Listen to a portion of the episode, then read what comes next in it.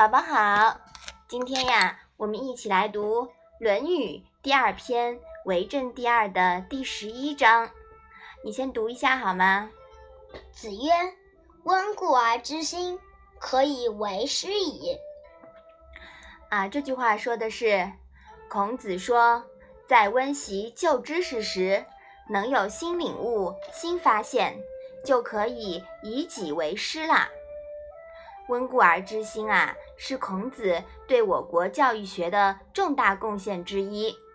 这句话是不是经常听老师说呀？嗯，他认为啊，不断温习所学过的知识，从而可以获得新知识。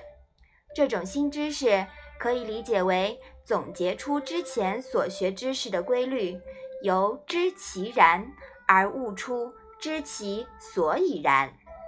从而摸索出举一反三之法，就可以自行学习后面的知识啦。这不就是以己为师吗？因此啊，温故而知新是一个十分有效的自我学习方法。对，复习不是，呃，复习了以后呢，不会忘掉你以前学过的东西，学了再巩固。也会也会学习到新的东西。嗯，宝宝说的对，我们在学习的过程中啊，也要重视温故而知新，是不是啊？嗯，好，请你把这一章再复习一下吧。